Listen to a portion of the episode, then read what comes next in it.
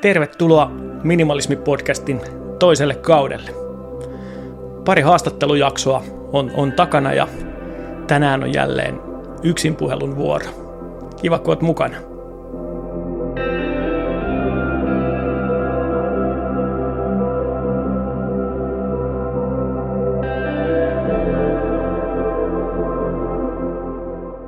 Ekat haastattelut on tehty ja oikeastaan pari seuraavaakin on jo tehty, mutta niitä ei ole vaan vielä pistetty ulos eetteriin.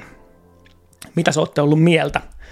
Ainakin meillä oli kauhean hauskaa jokaisen haastateltavan kanssa ja oli tosi kiva kuulla uusia näkökulmia ja ihmisten, jotka sille on tiennyt ja osan tuntenutkin, mutta ei ole koskaan ehkä keskusteltu sitten noin syvällisesti kuitenkaan minimalismista, niin todella mielenkiintoisia keskusteluita on ollut kaikki. Vähän niistä huomaa, että mä en ole aikaisemmin tuollaista haastattelutyyppistä podcast-hommaa tehnyt. Varsinkin tuossa Emmi-jaksossa mä vähän jännitin ja puhuin liikaa hänen päälleen. Ja meni jo seuraavaan kysymykseen, kun hänellä olisi ollut vielä ehkä edelliseenkin jotain sanottavaa. Mutta toisaalta Emmi sanoi, että hän oli vähän kurkkukipeä ja flunssasta toipumassa, että häneltä ei olisi riittänyt ääntä yhtään enempään. Että oli ihan hyvä, että mäkin olin välillä äänessä, niin hänen kokemuksensa oli sitten kuitenkin positiivinen, vaikka se tuossa videolla saattaa välillä näyttää vähän siltä, että meikä painaa päälle. Mutta on ollut tosi kiva tehdä noita ja kiitos kaikesta palautteesta, mitä olette antanut. Se on ollut voittopuolisesti erittäin positiivista ja muutama hyvä kehitysehdotuskin sieltä on tullut. Kiitos myöskin niistä. Tosiaan pari muuta jaksoa on jo tehty, joten niihin ei kehitysehdotukset vielä vaikuta, mutta ensi kevätkaudelle on 4-5 vierasta jo lupautunut, joten erittäin hyviä haastatteluita on tulossa sitten myöskin joulubreikin jälkeen, joten kannattaa jatkaa tiivistä seurailua. Toi mun ja tyttären jakso on vielä kuvaamatta.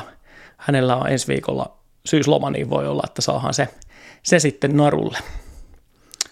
Lokakuuhan on jo puolessa. Tämä syksy on mennyt jotenkin aivan älytöntä vauhtia eteenpäin. Ja viimeksi kun tein monologia, niin olikohan silloin vielä elokuun puoli. No kuitenkin siinä elosyys taitteessa ja yhtäkkiä on 1,5 kuukautta hurahtanut eteenpäin.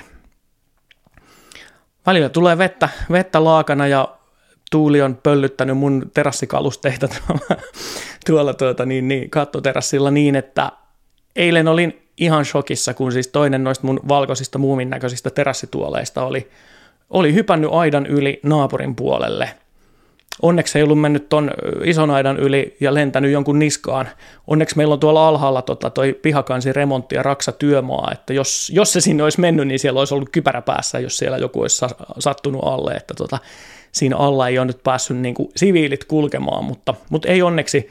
Mutta toi on kuitenkin tuommoinen niinku reilun metrin korkuinen aita, niin tuuli oli heittänyt sen siitä yli niinku tyhjää vaan. Nehän on tuommoiset kevyet ikään muovituolit, että ne ei paljon paina, mutta nyt ne on tiivisti pakattuna talviteloille niin kuin viime syksynäkin, ja siellä ne kyllä pysyy nätisti, mutta muistan, kun mä olin ajatellut samana aamuna, että nyt noi täytyy tänään pistää pakettiin, kun on niin kova myrsky, mutta että ne on vielä märät, kun on satanut, että mä annan niiden hetken tuossa tuulessa kuivattaa, ja sitten seuraavassa hetkessä mä katsoin, että hetkinen, toista tuolia ei enää ole. Mä ajattelin ensin, että se on vaan siirtynyt tuolla terassilla, meni katsoa ovesta, ja sitten kun se ei ollut sielläkään puolella nurkan takana, niin mä ajattelin, että ei hittolainen, nyt se on lentänyt aidan yli, mutta onneksi vaan naapuri, ja siellä oli tyhjää tilaa sopivasti, niin se ei ollut saanut mitään tuhoja aikaiseksi. Mutta joo, hurjat kelit, mutta onneksi välillä aurinkokin paistaa, joten vielähän tätä syksyä on jaksellut ihan mukavasti. Sitten kun tulee se 5 marraskuuta, niin saa nähdä, kuinka monta niitä taas peräkkäin jaksaa.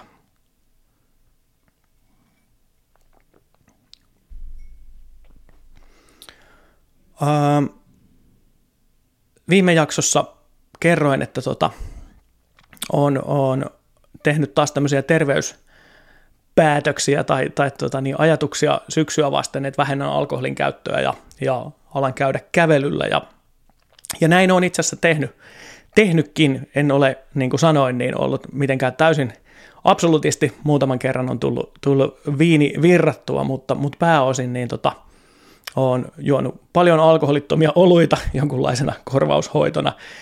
Vähän pepsiä myös tavallista enemmän, mutta pikkuhiljaa on toi iltatee hiipinyt takaisin elämääni. Se on ollut pitkään pois. Sen tilalla on ollut iltalasillinen viiniä tai jotain muuta aika kauan, mutta iltatee on tullut takaisin ja veden juontiakin olen pyrkinyt lisäämään, mistä puheen ollen. Niin. Mutta ehkä se niinku kiinnostavin asia ja isoin voitto tälle syksylle on ollut toi kävelyrutiini. Mä oon sieltä elokuun viimeiseltä viikolta, onkohan se ollut joku 28. päivä tyyliin maanantai, niin sieltä koko tämän 1,5 kuukautta niin käynyt kävelyllä kahta poikkeusta lukuun ottamatta joka päivä. Mä aloitin maltillisesti Töölönlahti-kierroksella, se on se jonkun tästä himasta, voisiko reipas 4 kilometriä, joku alle 5 kuitenkin, ja sitten jos siihen vielä kiertää Eläintarhanlahden päälle, niin se on vähän yli 7, ja muutaman kerran tein vaan sen Töölönlahden kierroksen, ja sitten minä oikeastaan olen tehnyt sen 7 kilsan lenkin joka kerta, joskus viikonloppuisin vähän pidempiikin, parhaimmillaan on ollut 2 tuntia kävelyllä, mikä on ollut aika siistiä. Ensinnäkin, että jaksaa kävellä, ei mene selkä jumiin eikä mitään muita vaivoja. Ja 2 päivää on jäänyt välissä, toinen oli duunijuttu ja mä olin kuntamarkkinoilla aamusta iltaa ympäripyöreän päivän, niin siitä en lähtenyt kävelylle. Ja toinen oli ihan vanha kunnon darra. Oli sen verran viski maistunut edellisiltana, että yhden sunnuntain jätin sitten suosiolla välistä, oliko lauantai, no joka tapauksessa, 2 päivää, muuten joka päivä on käynyt kävelyllä. Ja eihän se nyt ole mikään ihme juttu sinänsä, mutta on se mulle aika iso ja ihmeellinen juttu, että mä oon saanut sen toimimaan. Tietysti vielä kun on ollut hyviä kelejä, niin se on ollut pääsin tosi kivaa. Tällä viikolla joku päivähän satoi vettä ihan niin kuin laakana, niin tein silti kävelylenkin. Kerroin tuossa syksyn ekassa monologijaksossa, että mä kävin hakemaan Pohjanmaalta ne punaiset kumpparit, mitkä oli ollut mun äitin sosiaaliruohonleikkauskumpparit mulle ja mun broidilla. Ne oli siellä ollut vuosia ja jo vuosia käyttämättömänä myöskin, mutta mun piti olla se partiolaiskeikka, niin mä hain ne kumpparit ja silloinhan ei sit satanut, että mä en ole niitä tarvinnut. Ennen kuin tällä viikolla ekan kerran kävin tekemässä sitten kävelylenkin villasukat ja kumisaappaat jalassa. Melkein tuli rakot molempiin kantapäihin.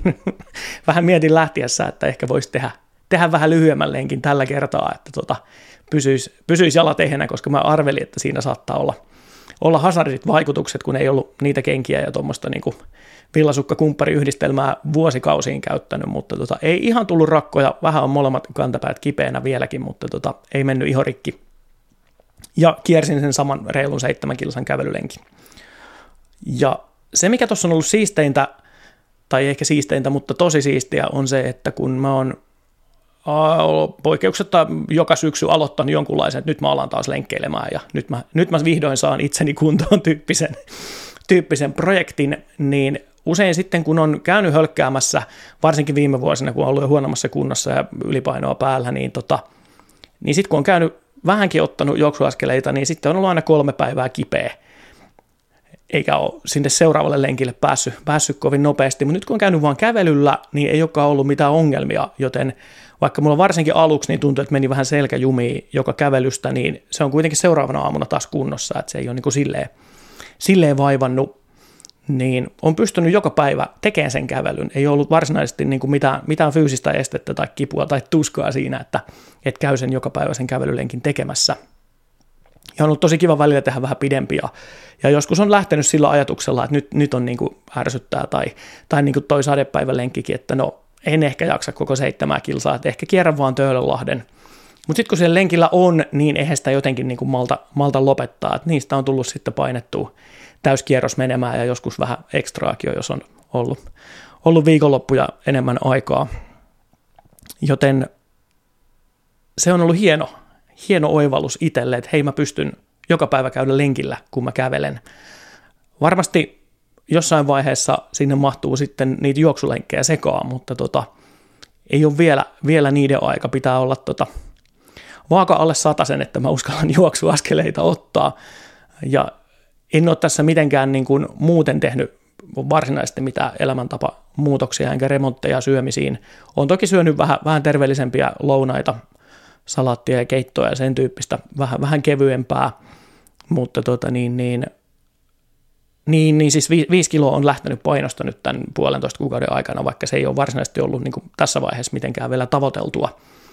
Olennaisinta on toi, että ei koko ajan käytä sitä alkoholia ja että on saanut ton lenkkeilyn edes kävelymuodossa takaisin elämään, niin annan itselleni paljon pisteitä näistä. Nyt kun alkaa olla synkempiä säitä ja tulee tosiaan marraskuuta toisensa perään, niin siinä on kyllä haaste pitää tuosta rutiinista kiinni, mutta mä uskon, että se voi nyt onnistua. Ekaa kertaa mulla on semmoinen usko, että se voi oikeasti onnistua, koska joka päivä työpäivän päälle on tullut sinne lenkille lähettyä ja me saadaan kerran viikossa käyttää tunti työaikaa myöskin liikuntaan, niin välillä on jopa työajalla käynyt tekemään sitten vähän lyhyemmän lenkin. Mulla menee semmoinen tunti 15, tunti 20 menee tuohon reilun 7 kilsaan rauhallisesti kävellen, niin se ei ihan ehdi tuommoiseen työpäivän välissä tapahtuvaan liikuntasuoritukseen sopimaan, mutta välillä on käynyt kävelyllä sitten tosiaan myös kesken duunipäivän.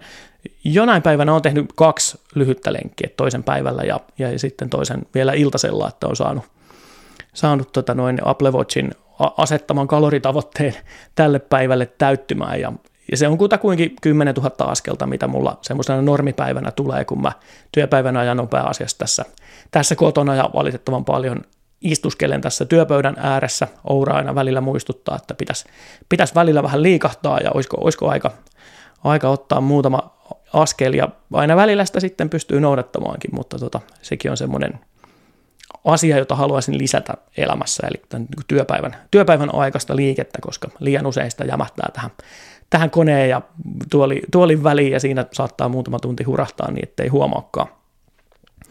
Mutta joka tapauksessa niin muutamina päivinä on ollut pakko ottaa päiväunet heti 4, kun on työpäiväpaketissa, niin on ollut jotenkin niin puhki, että on tarvinnut pienet torkut, mutta mähän on hyvä nukkuun tämmöisiä NASA-näpsejä, eli mä laitan 26 minuutin ajastimen puhelimeen ja menee 50 minuuttia, että mä nukahdan, mutta useimmiten mä myös herään ennen kuin se ajastin pirisee. Et mä varmaan oikeasti nukun semmoisen kuin 10 minuuttia, 12 minuuttia, mikä on ihan superhyvä, koska se oikeasti virkistää, ei tule mitään koomaa sen jälkeen, vaan niin sitten on niinku, ihan niin kuin uusi ihminen, ja siihen jos hilpaisee kupin kahvia päälle, niin sitä on valmiina vaikka minkälaisiin maailmanpelastushaasteisiin sen jälkeen, niin joskus on ottanut tosiaan työpäivän päälle pienet tämmöiset powernapit ennen kuin on sinne kävelylle päässyt, mutta useimmiten niin melkein heti kun läppärin kansi menee 4 kiinni, niin sitten seuraava asia on ollut, että nyt sinne kävelylle mennään, ja se ei ole asia, mistä on niinku tarvinnut sitten enää neuvotella itsensä kanssa. Siitä on tullut niin paljon parempi olo, kun sitä on tehnyt tässä säännöllisesti. Yöunet on parempia, Oura antaa parempia pisteitä ja nukahtaminen on entistäkin helpompaa, ja tavallaan niin kuin kaikki mittarit näyttää vihreätä, ja ei ole tosiaan edes mikään paikka kipeänä, kun ei yritä vielä juosta, kun ei siihen pysty, niin mulla on vahva luotto siihen, että tämä rutiini säilyy, ja tästä pidetään kiinni läpi koko ankean talven, oli se sitten luminen, niin kuin tässä pari edellistä. Nämä mun Helsinki-talvethan on ollut hyvin talvisia. Mulla on ollut aina melkein metrihanki tuossa takaterassilla. Sen puoleen lunta on ollut, ja sitä kautta tietysti vähän valoakin tavallista enemmän, mutta vaikka tulisi sitten semmoinen paljon puhuttu ja parjattu musta Helsinki-talvi, niin mulla on silti vahva luotto, että lenkillä tulee käytyä.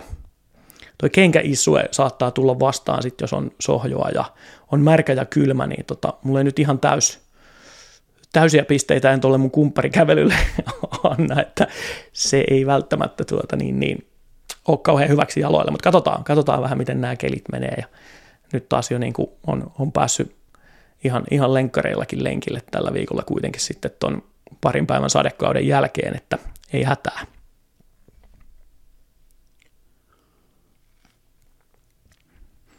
Ajatus, mitä olen pyöritellyt tätä podcastia ajatellen, tämän kaiken kävelyräntäyksen lisäksi tuli alun perin Leo Babautan uudesta podcastista. Hän on alkanut tekemään sellaista, Spotifysta löytyy ainakin.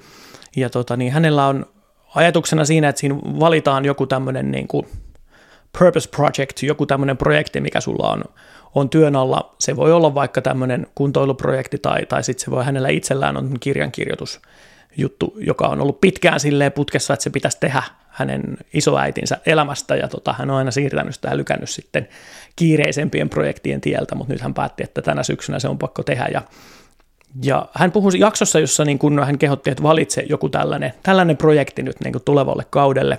Mä kuuntelin sen vasta myöhemmin, kuin mitä se oli ilmestynyt, ja tämä mun kävelyprojekti ei varsinaisesti liity mitenkään siihen, mutta totesin, että tämähän on vähän niin kuin linjassa. Mutta hän puhuu niin kuin, valitsemisesta, että miten valita se projekti, ja sitten sen suhteesta niin kuin päättämiseen ja päätöksentekoon. Ja toi resonoi musta jotenkin tosi paljon. Hänen käyttämänsä sanat on niin kuin choosing ja sitten deciding. Choose on valita ja decide on päättää.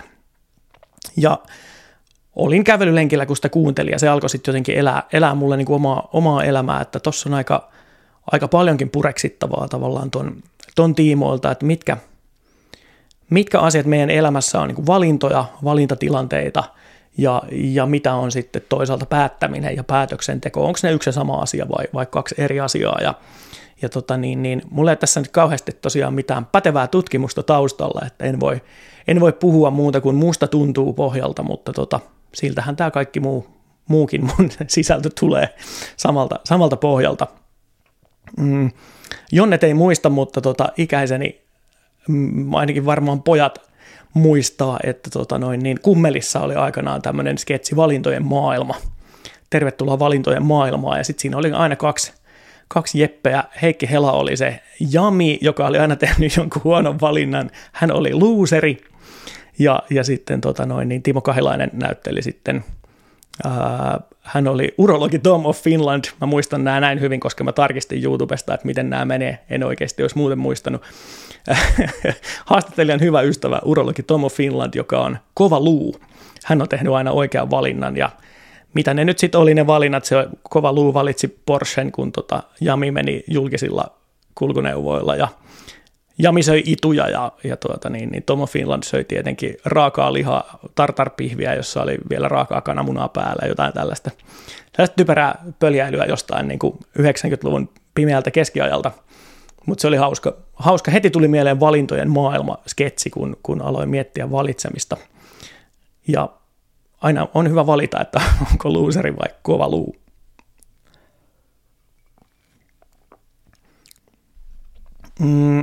Onko se Rugerhauerin biisissä, jossa sanotaan, että onni on vain päättämiskysymys, niin kuin itsemurhakin. No joo, se menee synkkiin vesiin se biisi, mutta se on hyvä kysymys, että kuinka paljon me voidaan päättää omasta onnellisuudesta ja omista valinnoista ja kuinka paljon on sitten jotain semmoista ympäristön, yhteiskunnan tietyllä tavalla sanelemaa tai meidän kulttuurit, kuinka paljon me tehdään tiettyjä päätöksiä ja valintoja ihan vaan siltä pohjalta, että näin on totuttu tekemään, vai onko kiinnostavampaa sitten pyrkiä jotenkin semmoiseen niin kuin vapaaseen tahtoon enemmän niissä omissa valintaprosesseissaan. Tämä on varmaan paljon niin kuin persoonakysymys, ja joillekin on tosi helppoa tehdä niin kuin vaikkapa isojakin päätöksiä sille, että no, äiti ja iskä oli sitä mieltä, että lääkikseen, niin ehkä mä sitten menen lääkikseen.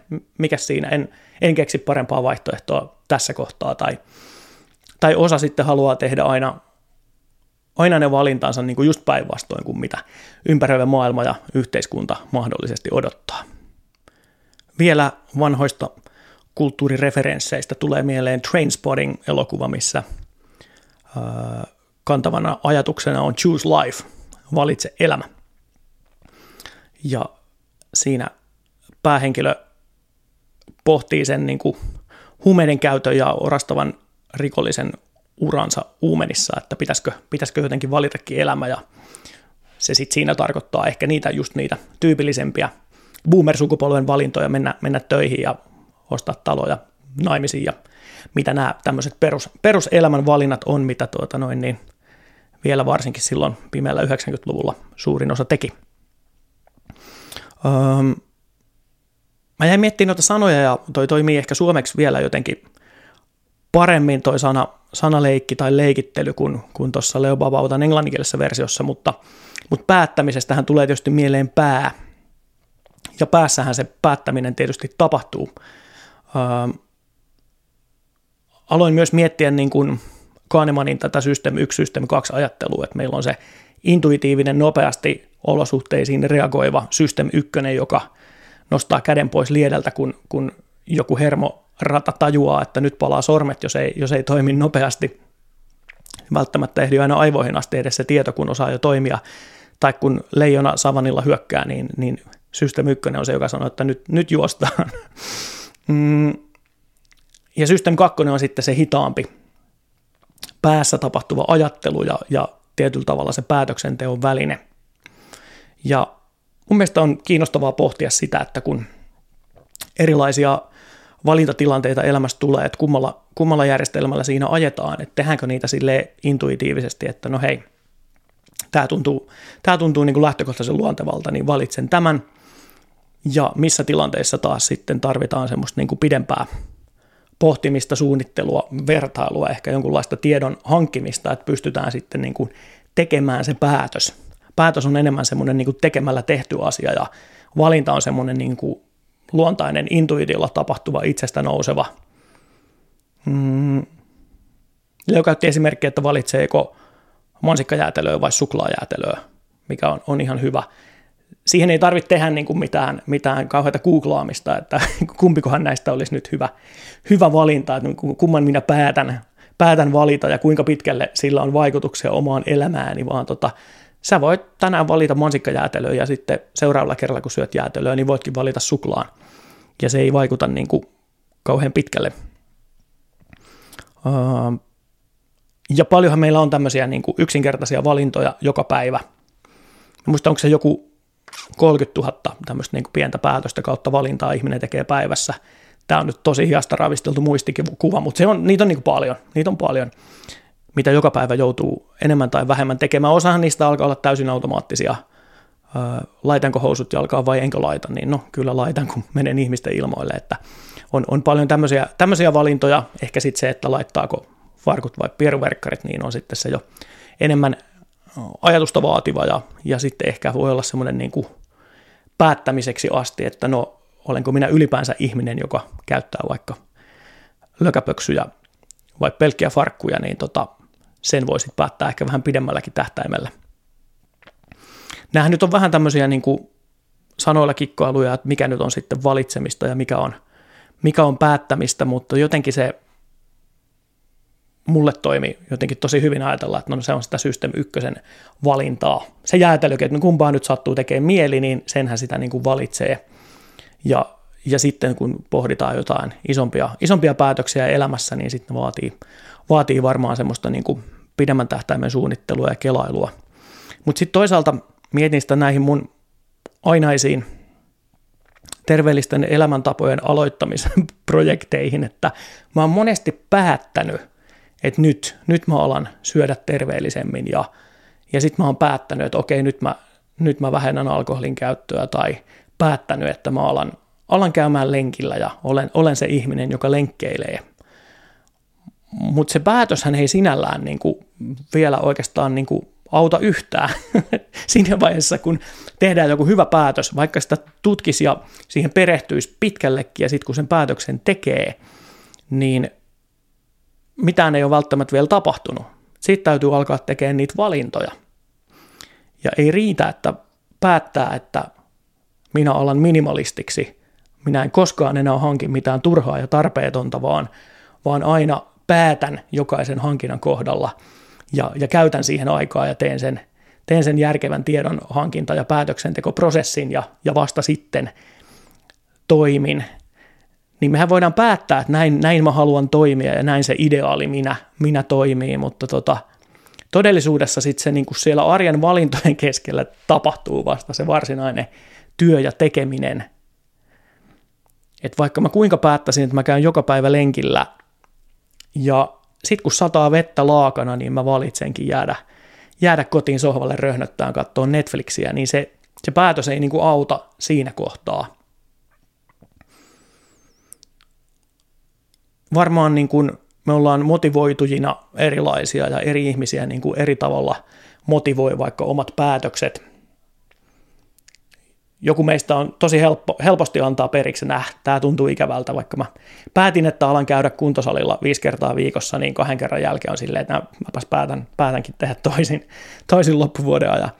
Että niin kuin helposti saattaa, vaikka olisi tehnyt ison järeän päätöksen, niin sitten kuitenkin luopua sen noudattamisesta, niiden valintojen tekemisestä sen päätöksen pohjalta.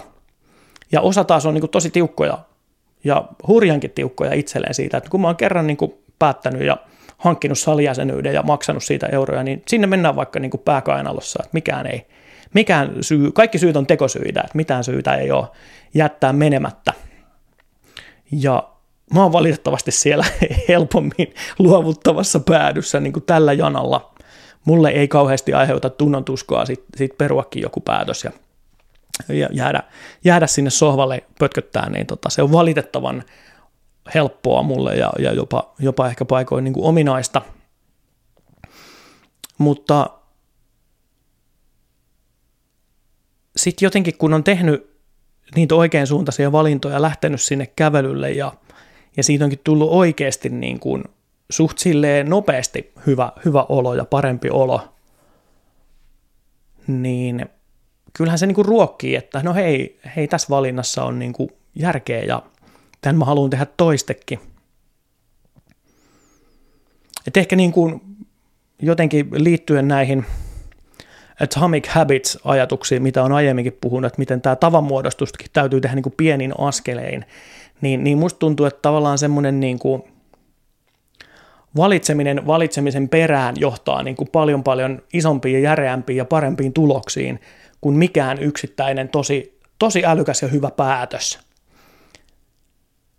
Siinäkin on tämmöinen korkoa korolle ilmiö, että kun mä valitsen riittävän monta kertaa peräkkäin sen kävelylle lähtemisen, niin sitten se alkaa niin kuin ruokkia itseään ja se ei ole pelkästään se yhdelle kävelylenkille tai yhden kävelylenkin tekemisestä aiheutuva hyvän olon tunne, vaan vaikkapa nyt se, että hei, mä oon 1,5 kuukautta käynyt kävelyllä joka päivä, 2 päivää lukuun ottamatta, ja mä saan siitä niin kuin lisää hyvää oloa, ja tietenkin se, että säännöllinen liikunta on niin kuin osa elämää, niin vaikuttaa sitten kaikkeen, vaikuttaa ruokailutottumuksiin, tekee mieli syödä niin kuin paremmin ravinteikasta ruokaa, että jaksaa, tekee mieli syödä vähän järkevämpään aikaan, että niin kuin jaksaa lähteä heti työpäivän jälkeen. Mä oon alkanut syömään tuommoisia jotain, mitä näitä on, tämmöisiä proteiinirahkoja välipalaksi. Ei nyt joka päivä, mutta silloin tällöin, jos tuntuu, että nyt ei jaksa kävelylenkkiä tähän työpäivän päälle, jos ei saa jotain energiaa tähän väliin, niin sitten yhtäkkiä on alkanut kiinnostaa tuommoinen niin kuin terveellisempi välipala ja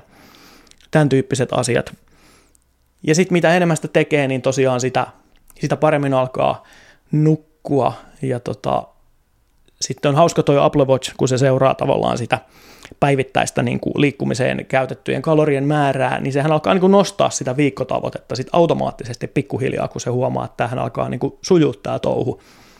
Et se oli mulla aluksi 500 kaloria päivässä ja nyt se on joku, onkohan se 720 tällä hetkellä. Ja keskimäärin päivässä niin kuin sen normikulutuksen, mitä kuluu tässä vaan, kun on elossa ja hengittää, niin sen lisäksi tällä hetkellä niin se alkaa lähestyä 1000 kaloria se 10 000 askelta ja tavallaan se päivän lenkki, niin totta kai sekin niin kuin koko ajan kasvaa ikään kuin eksponentiaalisesti kaikki se hyvä, mitä ne yksittäiset valinnat aiheuttaa. Verrattuna siihen, että mä olisin tehnyt päätöksen, että minusta tulee ihminen, joka käy kävelyllä joka päivä, ja vielä yhtään kävelyä ei kuitenkaan siihen mennessä ole tehty, kun se päätös on tehty, niin siitä päätöksestä ei niin kuin sinällään ole vielä mitään hyötyä. En tiedä, saatteko kiinni tästä mun kelailusta, mutta tätä mä oon tässä pohtinut viikon pari aika paljonkin.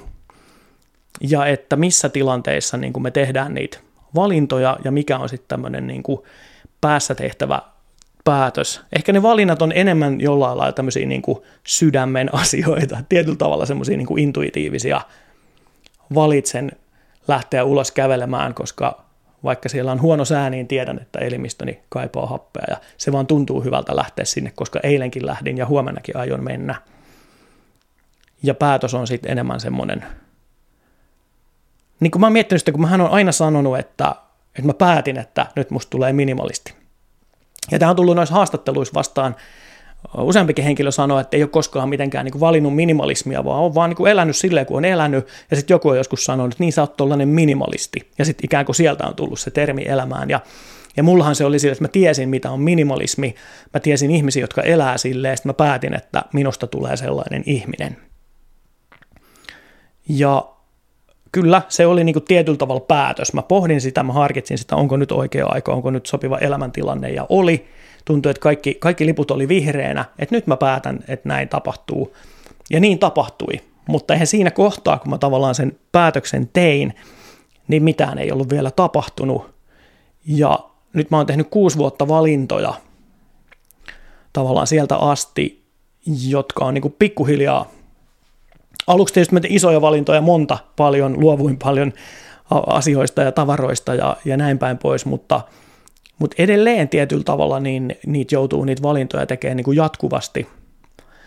Ja ihan sama kuin kävelyllä lähtemisessä, niin iso osa niistä niin kuin on jo täysin itseohjautuvia tai semmoisia tietyllä tavalla automaattisia, että mä niin kuin en valitse, että kun Black Friday lähestyy, että minäpä menen katselemaan verkkokauppoja, että mitä kaikkea kivaa siellä olisi.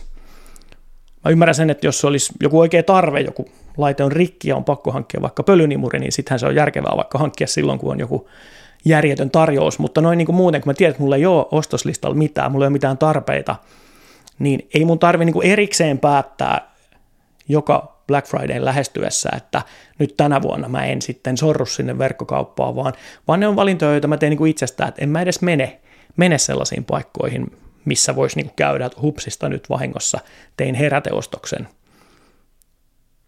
Ei nyt ehkä paras esimerkki, mutta esimerkki kuitenkin. Mutta tavallaan se, että kun on tehnyt niitä valintoja toisensa perään ikään kuin samaan suuntaan, niin on tosi paljon helpompi tehdä jatkossakin niitä samansuuntaisia samanlaisia valintoja. Esimerkki amerikkalaisten The Minimalistsien jostain tosi vanhasta blogista, tai taisi olla podcast sekin, missä Joshua kertoo, että hänen ystävänsä pohti, kun varsinkin Jenkeissä on näitä WWJD, tämmöisiä rannekkeita. Mullakin on joskus uskovaisena teininä ollut semmoinen, että what would Jesus do? Että kun on eri elämäntilanteissa, niin miettii, että no mitä Jeesus toimisi tässä tilanteessa. Tämä Joshuan ystävä, että hän ajattelee, että what would Joshua do? Että mitä niin kuin hänen minimalistiystävänsä Joshua tekisi tässä tilanteessa. Ja mä oon joskus niin kuin itse kanssa kelannut, että no mitä minimalisti tekisi? Että jos tulee sitten semmoiseen valintatilanteeseen, että ei jotenkin osaa, tai jostain syystä niin kuin ei oikein tiedä, että miten valitsisi, niin sittenhän voi niin kuin pohtia just, että no, jos olisin minimalisti, olin tai en, mutta jos olisin oikein hyvä minimalisti, niin mitä valitsisin tässä tilanteessa? Ja mä muistan joskus vuosia sitten, me oltiin lasten kanssa käymässä Tampereella, sinne oli tullut ensimmäinen Tiger-kauppa, ja sitten ne halusi tietysti sinne, ja siellä nyt oli kaikenlaista tämmöistä niin kuin tiimarikrääsää. Tiimari oli tainnut just lopettaa, ja Tiger oli tullut tilalle tai jotain vastaavaa. Ja mä muistan, kun ne oli silleen, niin kuin, Kaislakin ollut varmaan 5, niin sitten se otti sieltä jonkun härvelin käteen silleen isi, että isi, ostaisiko minimalisti tällaisen? Mä muistan, että kelasin silloin, että mitä minimalisti tekisi. No ei ehkä ostaisi tollasta, että jos ei ainakaan, jos ei tarvisi juuri sitä sitten elämäänsä. Mutta että erilaisissa valintatilanteissa voi niin kuin ehkä auttaa se, että jos on itsellä jotenkin tosi vaikea, tai jos on niin kuin jotenkin tosi helposti sortuu siihen vanhaan tyypilliseen valintaan, minkä on aina tehnyt, mitä ei halua enää tehdä. Vaikkapa mulle se, että aina töiden päälle sit päiväunet tai sohvalle röhnöttään selaan puhelinta, niin että ei tekisi sitä valintaa. Niin mä muistan, että mä oon yhdelle lenkille lähteissä ollut silleen, niin kuin, että no mitä ihminen, joka käy joka päivä kävelyllä, niin tekisi tässä tilanteessa? Tavallaan, niin kuin, että mä en ole varma, että onko mä ihan vielä se ihminen. Sitten kun mä oon käynyt vuoden joka päivä kävelyllä, niin sitten mä voin ehkä sanoa, että mä oon se ihminen, joka käy joka päivä kävelyllä.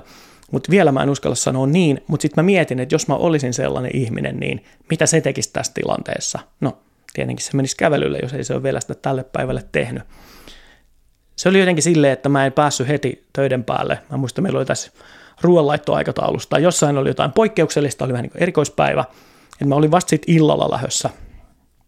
Ja me oltiin katsottu, me usein katsotaan teinin kanssa jotain Netflixistä samalla, kun me syödään, ja usein se nyt ei jää vaan sit siihen yhteen jaksoon, vaan voi olla pari-kolme jaksoa jotain kiinnostavaa sarjaa, mitä me on otettu tavaksi katsoa yhdessä, niin tämä on meille semmoista arjen rutiinia. Ja sitten sen päälle oli niinku just se semmoinen olo, että ehkä mä jään tähän sohvalle, kun teini nousi tekemään läksyjä tai jotain muuta, että jäisikö kuitenkin tähän. Ja sitten niinku Lilja Mokama oli silleen, että se oli just silloin, kun mä olin ollut sen yhdellenkin jättänyt darran takia välistä, ja sitten seuraavana päivänäkin oli vähän vielä semmoinen olo, että pitäisikö vieläkin niinku jättää välistä. Lilja oli silleen, että eikö se ollut niin, että yhden päivän voi jättää välistä, mutta kahta ei voi. Saatanan näsäviisas ja fiksu teini.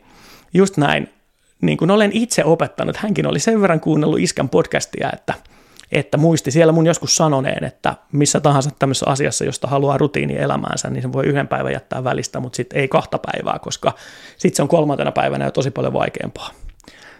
Sain opetuksen ja näpeilleni omalta lapseltani, ja se oli niin kuin, se sai mut lähteen sinne lenkille, mutta sonni vieköön, noihan se on.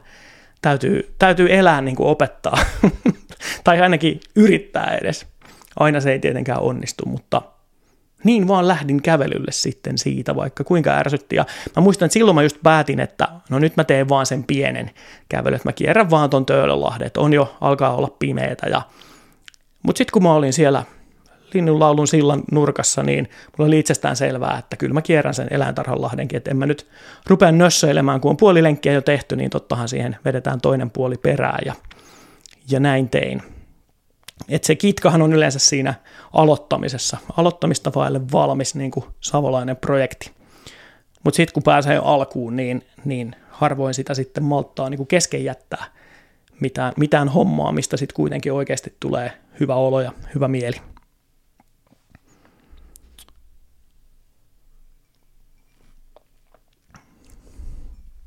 Eli voi miettiä, että mitä minimalisti tekisi tässä tilanteessa, tai mitä ihminen, joka käy kävelyllä joka päivä, niin miten hän valitsisi siinä tilanteessa, kun ei huvita lähteä kävelylle.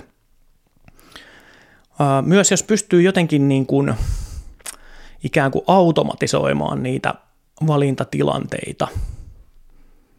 Mä en tiedä oikein, miten se tässä kävelyn tapauksessa nyt niin kuin toimii. Se ei ehkä siinä toimi. No ehkä se, että kun on niin kuin riittävän monta kertaa lähtenyt joka päivä 4 kävelylle, niin sitten se on jotenkin niin kuin itsestään selvää. Ja siis monesti mä muistan, olikohan tälläkin viikolla joku päivä, että kello oli varmaan jotain 2:30 iltapäivällä, oli vielä työt kesken, niin mä muistan, että mulla oli semmoinen odotus tai semmoinen, niin kuin, että vitsi, että mä pääsen kohta kävelylle. Se tuntui tosi hyvältä ajatukselta. Ja sellaisessa olossa ja tilanteessa niin on niin itsestään selvää, että mä valitsen sen kävelylle lähtemisen. Heti kun mä näistä töistä selviän ja pääsen, niin haluan sinne. Et tietyllä tavalla siihen tulee semmoinen rutiini ja automaattisuus. Ja varmaan liittyy jälleen näihin Atomic Habits-ajatuksiin. Siinä kirjassa puhutaan just vaikka siitä, että eihän me niin kuin neuvotella itsemme kanssa, että pesenkö mä tänään hampaat vai enkö mä pese, vaan se on niinku ihan automaattista, että se kuuluu niihin aamu- ja iltatoimiin ja rutiineihin, ja se tehdään niinku automaattisesti. Niin jos samalla tavalla pystyy niinku automatisoimaan sitä, että kun mun tapauksessa mä laitan läppärin kiinni 4, kun työpäivä on ohi, nousen tästä niinku työpisteeni ääreltä, niin sitten seuraava asia, mitä mä teen, on se, että mä menen sinne kävelylle. Enhän mä siitäkään aamulla neuvottele, että no tekisinkö tänään työpäivän vai en, vaan kyllä se on niin kuin tehtävä joko arkipäivä, ja se on, ei sitä tarvitse niin kuin erikseen päättää. Niin sitä kautta saa ehkä niin kuin niitä semmoisia hyviä rutiineita niin kuin siihen elämään automaattisiksi. Ikään kuin stäkkäämällä niitä niiden olemassa olevien rutiinien perään. Ja sitä mä oon vähän harjoitellut nyt viikon verran uudella asialla. Mä oon aina välillä silloin tällöin jonkunlaisia mindfulness-harjoituksia tehnyt. Ja niin aiemmin käytin Headspace-appia joskus. Siinä oli hyvä semmoinen ilmainen 10 kerran niin kuin perus tavallaan ne basics, ja sitten sitä samaa kurssia mä vedin niin kuin monta kierrosta, koska joskus koitin siitä jotain maksullistakin versioa, ja sitten ei ne niin kuin tavallaan kauheasti tuonut siihen perusjuttuun lisää. Meditointi on yksinkertaista. keskity vaikka siihen hengitykseen, ja aina kun ajatus karkaa, niin palaat takaisin keskittymään siihen hengitykseen. Se ei ole niin kuin avaruustiedettä sinällään. Niin jonain päivänä sellaisin TikTokia mun mielestä, tai Instagramia, mä luulen, että jopa TikTokia, mitä en ole tehnyt hirveästi koko syksynä, ja sieltä pamahti sitten tämmöisen Balance-appin mainos, että niin kuin ensimmäinen vuosi ilmatteeksi. Ja se on joku 75 € vuosi se normihinta, että ei nyt mikään niin kuin älytön investointi, mutta kuitenkin tommoseen asiaan, mikä vaatii vähän niin kuin uuden opettelua ja vaivan näköä, että siitä saisi jotenkin päivittäisen osan elämäänsä, niin en mä olisi tällä hetkellä siitä ollut valmis maksaa mitään, enkä halunnut niin kuin sitoutua siihen rahalla, koska mä oon ihan varma, että lähteekö tämä sujumaan. Mutta otin sen ilmaisen vuoden nyt testiin ja oon nyt niin kuin monena aamuna, joka aamu siitä lähtien, niin jo tehnyt semmoisen pienen aamu mindfulnessin, jossa aamukahvin lomassa, ja se on tuntunut hirveän hyvältä, se on tuntunut tietysti, on joku uusi appi puhelimessa ja jotain uutta kiinnostavaa, niin se on tietysti senkin takia vielä innostavaa ja motivoivaa, mutta mä luulen, että mä saan siitäkin nyt jotenkin pikkuhiljaa osan elämää, niin mä haluaisin tehdä semmoisen 10 minuutin mindfulnessin joka päivä. Se olisi musta jotenkin niin kuin, sekin tuntuu hyvältä, niin kuin kävelyllä käyminen tuntuu hyvältä, ja tuosta tulee semmoinen levollinen ja keskittynyt hyvä olo, niin kuin se, että nyt on hyvä lähteä tästä niin kuin työpäivään. Niin mä niin kuin uskon siihen sinällään, siihen, että se toimii, ja sillä on hyvät vaikutukset, ja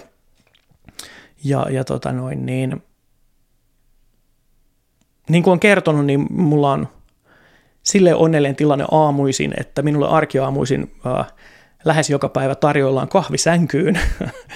Teini lähtee, niin kun se menee 8 kouluun, niin se nousee jo 6:45 keittämään kahvia, ja mä oon siinä vaiheessa vielä aivan umpiunessa ja silmät ristissä, ja mulla sitten 7:30 mulla alkaa omat valot syttyä tuossa mun sängyn ympärillä, ja on aamun herätys, ja sitten tosiaan niin kuin viimeistään silloin tai monesti jo vähän ennen se kahvi on tuotu mun tuohon lipaston päälle, että mä herään niin kuin kahvin tuoksuun ja pikkuhiljaa kirkastuvaan valoon, varsinkin nyt kun alkaa olla aamuisin jo vähän pimeätä, niin se tuntuu tosi hyvältä, niin sitten tavallaan siihen olemassa olevaan rutiiniin, joka mulla jo on, joka jo tapahtuu, niin sen sijaan, että mä selaisin sen 10 minuuttia puhelinta ennen kuin mä nousen, niin mä oonkin valinnut siihen sen mindfulnessin niin kuin väliin. Ja musta tuntuu, että se on lähtenyt nyt jo, vaikka mä oon sitä niin kuin hirveän monta aamua vielä tehnyt, niin lähtenyt kasvamaan korkoa korolle. Et musta tuntuu, että se on niin kuin todella, todella virkistävä ja hyvä uusi rutiini. Ja katsotaan, toivotaan, että se jää ja pysyy osana elämää, mutta ainakin toistaiseksi se on tuntunut hyvältä. On myös pari semmoista mindfulnessia sit sieltä ottanut, missä on jotain aallot lyö rantaan tai nuotion rätinää tai jotain muuta kivaa taustaääntä, ja on parina iltana myös nukahtanut sellaisia, mutta sitten noi isot kuulokkeet päässä, niin se on vähän hankala, että jossain kohtaa sitten kuitenkin herää, pitää laittaa ne kuulokkeet pois, se ei ole ehkä kauhean hyvä. Ja kun mä en sinällään siihen nukahtamiseen itse niin kuin tarvi apuja, että mä oon hyvä nukahtamaan niin kuin yleensä joka ilta, että se multa kyllä sujuu. Mutta ihan hauskaa on ollut koittaa tuommoisia erilaisia juttuja sieltä. Itse sille appille suositus, ei mitään niin kuin toistaiseksi ole tullut semmoista glitchiä siinä vastaan, mikä jotenkin tökkisi tai häiritsisi. Sieltä saa valita mies- tai naisäänen oppaaksi, ja niin sitten jos ottaa niin kuin joka ilta vaikka ottaa sen saman iltameditaatio, niin ne on aina vähän erilaisia, että siellä muuttuu, joskus kuunnellaan jotain lintujen ääniä tai jotain muuta, että se on niin kuin kiva silleen, että siellä on sen verran semmoista niin kuin algoritmia taustalla, että se ei ole joka kerta sama, niin kuin Headspacessa aikaisemmin oli, että se oli aina se sama, että jos sä otit sen saman, niin sitten se oli se sama. Mulla ei ole ollut sitä Headspacea pariin vuoteen, ja mä oon Ourasta ottanut jotain, siellähän on kans nykyään noita joitain tommosia niin kuin meditaatiotaustoja, mutta niissä on just se ongelma, että kun ne on niin kuin eri lähteistä ostettu sinne niin kuin yksittäisiä Ouran toimesta, niin sitten se on aina se sama, ja se on jostain syystä niin kuin siinä pitää vähän olla jotain erilaista, että se tuntuu niin kuin elävältä ja toisen ihmisen tekemältä, niin siinä mielessä toi balance tuntuu nyt niin kuin todella fiksulta ja hyvältä. Mutta katsotaan, koitan sitä nyt sen ilmaisen vuoden ajan sinnikkäästi käyttää, ja katsotaan mitä siitä seuraa. Ja sinällään niin kuin mindfulnessiin nyt ei tarvi mitään appia, että sä voit vaan hengittää syvään ja kun tulee erilaisia ajatuksia, niin annat niiden mennä ja palaat keskittymään siihen hengittämiseen, niin siinä on sulle kaikki maailman mindfulness-appit tiivistettynä yhteen lauseeseen, että silläkin pääsee jo pitkälle. Mutta joo, erilaisten tapojen ja valintojen tekeminen on helpompaa, jos ne niinku liittyy johonkin tuommoiseen luontevaan kokonaisuuteen, oli ne sitten aamurutiinit tai työpäivän jälkeinen lenkille lähtö tai mitä sitten vaikka minimalismiin tulee, että jos vaikka sitä raivattavaa vielä kotona on, niin ottaa vaikka joka päivä sen 5 minuuttia tai 10 minuuttia ja sitten valitsee jonkun nurkan tai kohdan tai kaapin tai hyllyn, jonka raivaa jonkunlaiseen järjestykseen, mikä siinä ajassa on niin kuin mahdollista, niin siinä ihan sama korkoa korolle ilmiö, että kun sä pikkuhiljaa teet sen saman valinnan joka päivä, se tulee just helpommaksi, se tulee rutiiniksi, ja sitten se, että kun niitä paikkoja alkaa pikkuhiljaa saada järjestykseen, niin sehän ruokkii vaan entistä enemmän sitä intoa.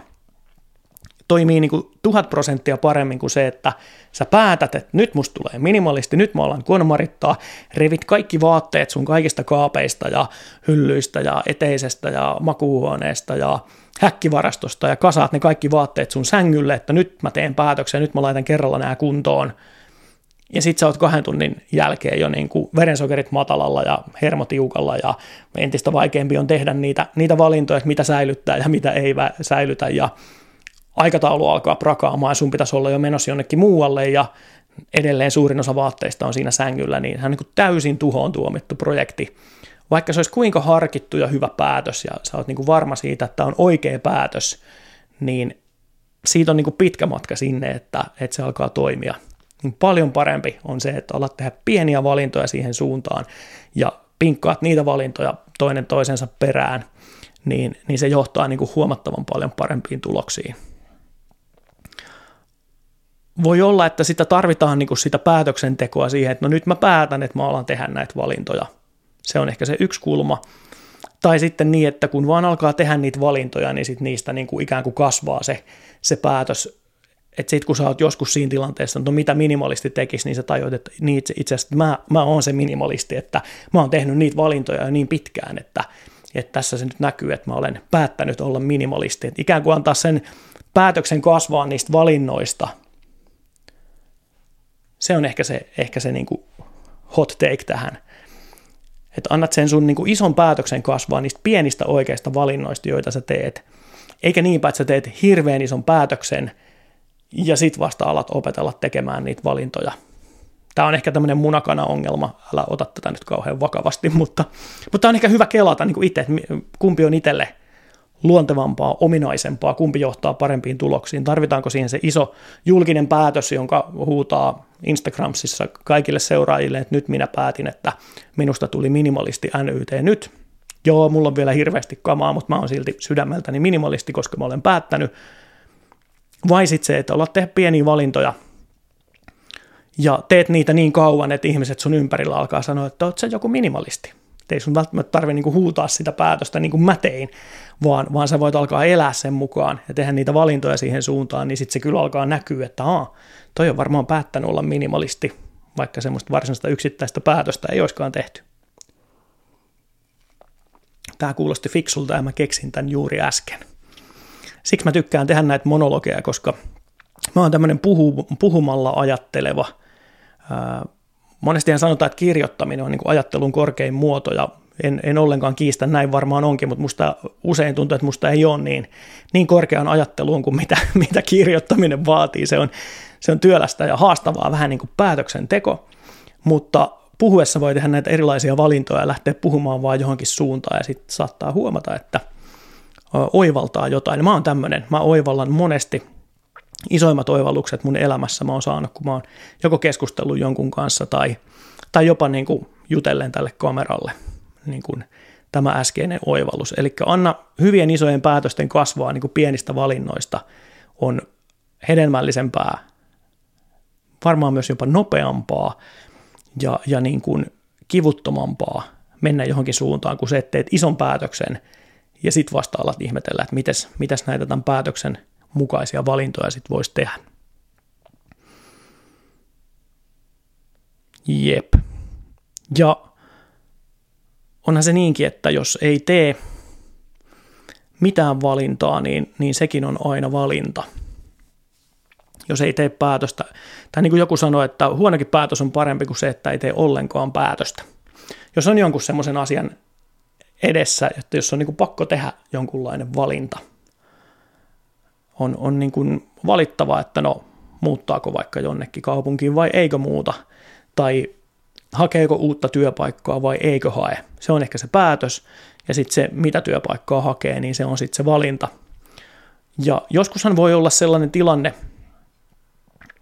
niin kuin, olikohan se Pekka Sauri omassa podcastissaan, jota on myös kuunnellut tässä pitkin syksyä, se on jo 2 vuotta vanha lohdullinen teoria elämästä tai joku tämmöinen, se on semmoinen hyvän olon podcast, toki siellä pohditaan kuolemaa ja vanhenemista ja isoja aiheita, mutta sitten tulee aina hyvä mieli, kun sitä kuuntelee, hän puhuu siitä, että kun joskus 60-70-luvulla, vielä 80, vielä melkein 90-luvullakin, kun on mennyt kauppaan ostaa maitoa, niin siellä on ollut niin kuin 2 erilaista, tai jossain vaiheessa tuli 3. Vaaleansininen ja tummansininen ja punainen maito.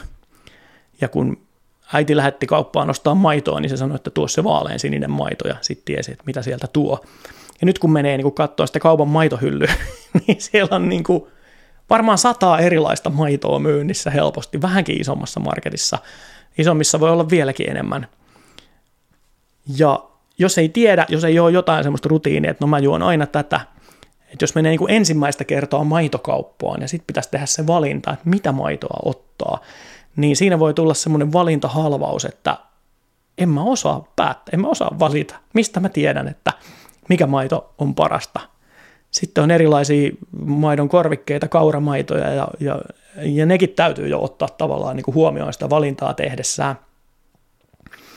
Ja kun mä siirryin aikanaan, mähän en ole siis niin kuin maitoa koskaan oikeastaan juonut, mä käytin pitkään kahvissa maitoa, jossain vaiheessa mä sitten työolosuhteissa luovuin, koska aina ei ollut maitoa tai maito oli vanhaa tai jotain muuta, niin mä päätin, että no hei mä voin juoda kahvini mustana. Mutta mähän teen niin kuin viikonloppuaamuisin, mä teen lattea, ja sitä mä tein sitten punaisesta maidosta, punaisesta lehmänmaidosta aluksi silloin muutama vuosi sitten, kun mä tuon Moka-mutteripannun ostin, niin siihen sitten vaahdotin kattilassa maitoa kylkeen, ja sitten jossain vaiheessa mä vaan niin kuin kokeilin sitä Oatlia, ja välillä mä ostin monta purkkiä Oatlia, ja sitten taas vaihteeksi lehmänmaitoa, ja lopulta sitten, kun oli riittävän monta kertaa valinnut sen Oatlin, niin nythän mä valitsen sen aina, tai niin kuin en mä edes tiedä, missä mun lähikaupassa myydään sellaista punaista maitoa, mitä voisi latteen laittaa, niin mutta mä tiedän, missä on Oatlia, ja sitä mä siitä aina noudan, kun se alkaa olla loppumaan päin. Mutta jos on hirveä määrä valintoja, niin voi vaatia aika paljon energiaa niin kuin se selvitystyö, että minkä mä näistä maidoista nyt valitsen. Toki sitten kun sieltä löytää tai muutamaa kokeilee, niin varmaan löytää semmoisen oman suosikin ja sitten siihen niin kuin helposti tulee tartuttua aina siihen samaan, vaikkei niin kuin, ei se välttämättä ole paras maito, mitä siellä kaupan hyllyssä on. Ja se ei ole välttämättä edes se, mistä sä tykkäisit eniten, jos sä maistaisit kaikkia mahdollisia maitoja. Mutta se on se, minkä sä oot tottunut valitsemaan. Että aika nopeasti siitä valinnasta tulee se tottumus. Mutta tuommoisen niin kuin valintahalvauksen edessä, niin siinähän ei oikeastaan ole niin kuin muuta vaihtoehtoa, kun silmät kiinni ja ottaa joku. Ja, aha, nyt tuli tämmöinen, testataan tätä. Että tavallaan niin kuin on pakko tehdä joku valinta, muuten sä et saa maitoisi kahvia tai kahviisi maitoa, riippuu ihan kummin päin tykkäät, tai mihin sitä maitoa nyt olet ikinä ostamassa, tai jotain muuta, on kaikessa niin kuin kaupassa on nykyään älytön valikoima ihan kaikkea. Niin sit vaan valitset jotain, ja eihän sillä ole niin kuin tavallaan mitään väliä, jos et sä ole ihan varma, että mikä maito nyt olisi paras, niin se on käytännössä mitään merkitystä, minkä maidon sä otat. Sitten jos se on hyvää, niin hyvä, ota ensi kerralla samaa tai ota ensi kerralla jotain toista, jos se ei ollut hyvää, ja tee muutamia erilaisia valintoja niin kauan, että löydät niin kuin itsellesi sopivan. Et eihän siinä ole niin kuin oikeastaan muuta vaihtoehtoa kuin tehdä niitä valintoja, koska sitten tosiaan se valinta, että no en mä osaa valita näistä maidoista mitään, mä en ota mitään, niin onhan sekin valinta. Ja se on sitten se, että sit sä juot kahvisi mustana. Et niin kuin valinta se on sekin, että jättää valitsematta. Mutta ehkä niin kuin mulle on niin kuin ollut aina helppo tehdä valintoja ja helppo tehdä jopa niin kuin isojakin päätöksiä. Mä en ole koskaan pitänyt sitä kauhean vaikeana, mutta tiedän ihmisiä, joille se on niin kuin tosi paljon vaikeampaa, niin ehkä se sitä helpottamaan, niin ainut ratkaisu, että teet vaan niitä valintoja. Ja sehän toimii myös sille, että kun tekee niin kuin pieniä valintoja, tästä mä oon puhunut minimalismin yhteydessä, että kun sä alat karsia sitä tavaraa, niin ala ekana karsia niitä roskia, ala ottaa niin kuin sieltä kylppärin kaapista niitä sellaisia kuivettuneita puolityhjiä purnukoita tai rikkinäisiä sukkia sukkalaatikosta tai jotain muuta, niin on niin kuin helppo tehdä niitä pieniä valintoja, että no nämä on käytännössä roskaa, että kyllä mä näistä pystyn luopumaan.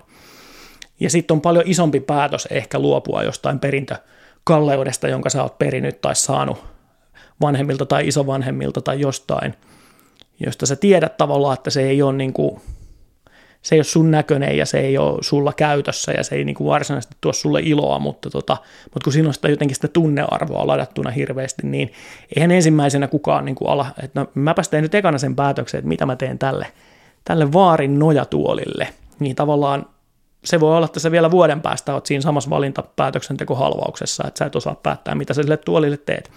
Mutta kun sä aloitat pienestä, niin susta tulee parempi tekemään valintoja, parempi tekemään päätöksiä. Ja sitten lopulta, kun sä oot kaiken muun jo karsinut ja sulla on enää se vaarin nojatuoli ja sä mietit, mitä sä sille teet, niin sit sä voit joko valita, että no hei, nythän mulla on tilaa, mä pidän tämän, mä alan istua tässä, mä alan käyttää tätä. Tai sitten siihen samaan vauhtiin, kun sä oot tehnyt jo myriadin pieniä oikeita valintoja, niin sä oot silleen, että no nyt tää nojatuolikin lähtee, koska en mä tällä mitään tee. Eli se pienten valintojen opettelu ja tekeminen tavallaan auttaa sit myös niissä isommissa päätöksentekoprosesseissa ihan takuuvarmasti.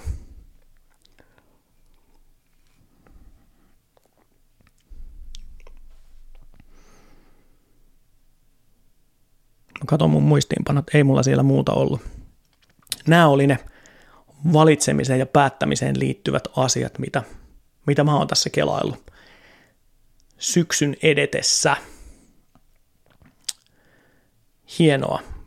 Kiitos, jos jaksoit kuunnella tänne asti, vaikka tämä oli vähän tämmöistä höttöstä jälleen tämä meikäläisen monologi. Olin myös taas ajatellut jotain kulttuuriviittauksia kautta ehdotuksia tähän loppuun. Niin kuin mainitsin, niin me tosiaan Teinin kanssa usein katsotaan jotain sarjaa yhdessä. Ja nyt me viimeksi katsottiin tuolta Disney Plusalta The Bear, semmoinen niin kuin huippuravintolakokki maailmaan sijoittuva, täysin fiktiivinen sarja, ihan superhyvä, todella muutama ihan loistava jakso ja muutkin hyviä jaksoja, mutta kokonaisuutena hieno, 2 kautta katsottu, 3 on tulossa ilmeisesti ensi vuonna, joten jatkoa odotellessa. Ja toinen, mitä katsottiin, on Netflixiltä Lupin, semmoinen ranskalainen osittain niin kuin Arsenio Lupin, näin suomalaisittain, herrasmiesvarkaaseen liittyvää narratiivia, mutta ei siis kerro hänestä, vaan on ihan moderni nykyaikainen sarja. Todella, todella hyvä. 2 vuotta sitten tuli eka kausi ja ehkä vuosi sitten toka kausi ja nyt on ilmestynyt 3. kausi. Teini ei ollut sitä kattonut aikaisemmin, niin me aloitettiin alusta ja nyt on ehditty ne 2 kautta kattoa ja oli hauska, kun olin todella unohtanut niin kuin kaikki jännittävät kohdat oli mulle ihan yhtä jännittäviä, koska mä en todellakaan muistanut, mitä niissä tapahtuu, niin kesti hyvin toisenkin katselukerran, ja nyt sitten aloitetaan 3. kautta siitä, en tiedä vielä, mitä sieltä on tulossa, mutta odotan innolla, 2 ekaa on ainakin ihan priimaa. Musapuolelta ehkä ostin Teinille syntymäpäivän lahjaksi hänen elämänsä ensimmäisen vinyylilevyn. Se sanoi tuossa jossain ohimennen, meillä on aina tapana hänen ja vanhemman sisaruksen kanssa silloin tällöin käydä levykauppa X:ssä ja levykaupoilla selaamassa levyjä. Vanhin lapsistani on innostunut CD-levyistä, ne on hänelle jotenkin yhtä lailla kiinnostavia kuin mulle on vinyylit. Niin Lilja totesi sitten ohimennen, että sit kun hän muuttaa omaan kämppään, niin hänkin haluaa vinyylisoittimia, ja sitten hän alkaa keräillä vinyylilevyjä. Ja sitten mä tiesin, että hän oli alkusyksystä kuunnellut tosi paljon Mitski-nimisen artistin uutta levyä, niin minäpä tilasin sille sitten Mitskin levyn vinyylinä, ja se tuli tässä vasta tällä viikolla, että sitä piti odotella vähän pitkään, mutta lopulta sen saimme, niin olen itsekin sitä tuossa kuunnellut, ja sehän on aika hyvää kamaa. Aika semmoinen indie, mutta jos tuommoinen Lana Del Rey ja Phoebe Bridgers välimaasto niin kuin kinostelee, niin vahva suositus. Tsekkaa Mitski, jotenkin todella syksyyn sopivaa kamaa. En muista levyn nimeä, mutta se on se uusin levy. Vanhempi en ole vielä kuunnellut yhtään, että en tiedä mitä kaikkea herkkua siellä voisi olla tarjolla, mutta aion ottaa haaviin. Keikoilla en nyt ole ihan hirveästi käynyt, mutta Ursus Factorylta ilmestyy nyt kokonaisena heidän uusin levynsä tässä syksyllä. Siitä ilmestyi ehkä puolet jo EP-nä tuossa kevätpuolella ja joku biisi kesän aikanakin, mutta nyt ilmestyi niin kuin koko levy I.O. Todella, todella kovaa kamaa. Ai että, miten paljon tykkään. Mä en ole ihan kauheasti aiemmin Ursus Factorya kuunnellut. Kerran olen nähnyt livenä silleen aidan takaa Coolheadillä toissa kesänä, niin mutta heillä oli vierailijoita paljon siinä, niin sit se oli kiinnostavaa senkin takia, mutta toimii myös kahdestaan. En ole nähnyt kahdestaan livenä, aion nähdä. Nimittäin joulukuussa on menossa Ursus Factoryn levyn julkaisu kiertueen päätöskeikalle Tavastialle, niin semmoinen on keikkakalenterissa tälle syksylle. Lukeminen vähän takkua vieläkin, mutta lainasin kirjastosta Aino Freelanderin Los Angeles-esseet. Olikohan se Freelander? No, joku Aino kuitenkin. Tämmöistä esseetekstiä Los Angelesin maailmasta ja auringon alta. Tosi semmoista erilaista kuin mitä on koskaan lukenut tai mitä ehkä itse valitsisin, mutta toi on tullut Instassa monesti vastaan ja sitä on paljon kehuttu, niin mä ajattelin, että nyt luetaan, mulla on vasta eka essee menossa, että en ole päässyt kovin pitkälle, mutta tykkään kielestä, tykkään meiningistä, mielenkiintoista, aion kyllä lukea sen kannesta kanteen. Ja äänikirjojen osalta mun Storytel-tilaus päättyi. Mulla oli alun perin 6 kuukautta ja sitä jatkettiin ehkä vielä 3 kuukautta. Se oli 7 euroa kuukausi, mikä oli musta loistohinta ja sillä sai kuunnella rajattomasti. Se oli ihanaa. Nyt se hinta olisi noussut 20 ja sillä olisi saanut kuunnella vaan 100 tuntia. Ja kun se mulle jossain tuossa syyskuun puolivälissä tuli se tieto siitä, että tarjouksesi päättyy, niin mulla oli jo se 100 tuntia täynnä, eli vaikka mä olisin maksanut lisää, niin mä en olisi saanut kuunnella ennen kuin lokakuussa.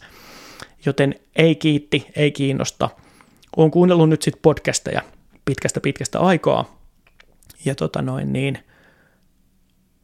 jos on hyviä suosituksia podcasteista, niin otan vastaan.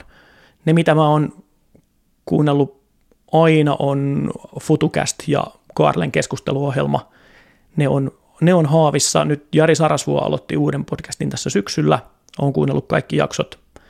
Jostain syystä tykkään Jarista enemmänkin kuin olisi välttämättä niin kuin selitettävissä järkevästi, mutta tykkään. Ja nyt oli sitten toi Leo Babautan uusi podcast ja Pekka Saurin 2 vuotta vanhaa settiä olen kanssa nyt vasta kuunnellut. Kun lähden kävelylenkille, niin on kiva kuunnella jotain. Ja jostain syystä mieluummin kuuntelen jotain puhetta kuin musiikkia noin kävellessä, niin tuntuu, että se aika menee vielä rattosammin ja siitä on jotain niin kuin hyötyä, syntyy uusia ajatuksia myöskin. Eli jos on podcast-vinkkejä, niin otan vastaan. Jep. Tässä meikäläisen kulttuuripläjäysvinkit tänne jakson päätteeksi. Näitä tulee jatkossakin, halusit tai et. Mä en tiedä, kiinnostaako näitä ketään, mutta näitä on mun mielestä jotenkin tosi kiva miettiä ja kertoa. Niin näitä saa, vaikkei tilaa. Kiitos, jos katsoit jakson loppuun asti. Tää on taas tosi kivaa höpötellä itsekseen, mutta vielä kivempaa on melkein tehdä niitä haastatteluita. Ootan innolla, että pääsen tekemään uusia. Keväälle on useampi vieras buukattu, niin kuin taisi jo mainita. Jatkoa seuraa. Ihanaa syksyä. Kyllä se joulukin sieltä tulee ja kesäkin taas tulee ja sinä, joka tykkäät kylmästä ja syksystä ja villasukista ja kynttilävalosta ja torkkupeitoista, niin vittu siinäpä tykkäät, mutta kyllä me muutkin tästä selvitään. Ihana kun kuuntelet ja ihana kun oot olemassa ja ihana kun seuraat ja tykkäät ja kommentoit ja annat palautetta, niin olet keskivertoa vieläkin hienompi ihminen. Kaikkea hyvää syksyn jatkoa. Palataan. Moikka.